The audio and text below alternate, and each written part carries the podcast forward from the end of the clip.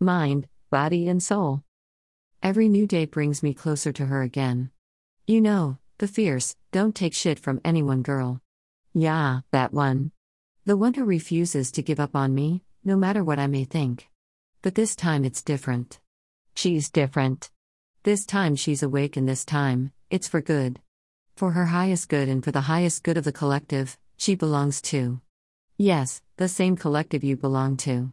Maybe you already know this, or just maybe, reading this blog will spark the start of your own journey? I'm awake, bitches. Who really knows?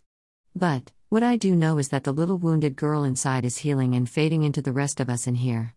Mind, body, and soul are finally coming together, once and for all. Inner peace truly is freedom.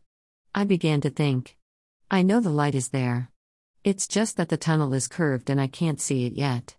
That's all. Today, I don't feel the weight of the world on my back like I used to either. No, today I only feel muscles aching to be stretched out like a cat in the windowsill, bathing in the sunshine. Hmm, nice, I smile. That feeling is a long lost stranger to me. Although, the fond memories are coming back quickly today. Slowly and methodically, I put my arms high above my head. Take a deep breath in, count to six or seven, hold same and blow out whatever doesn't serve me.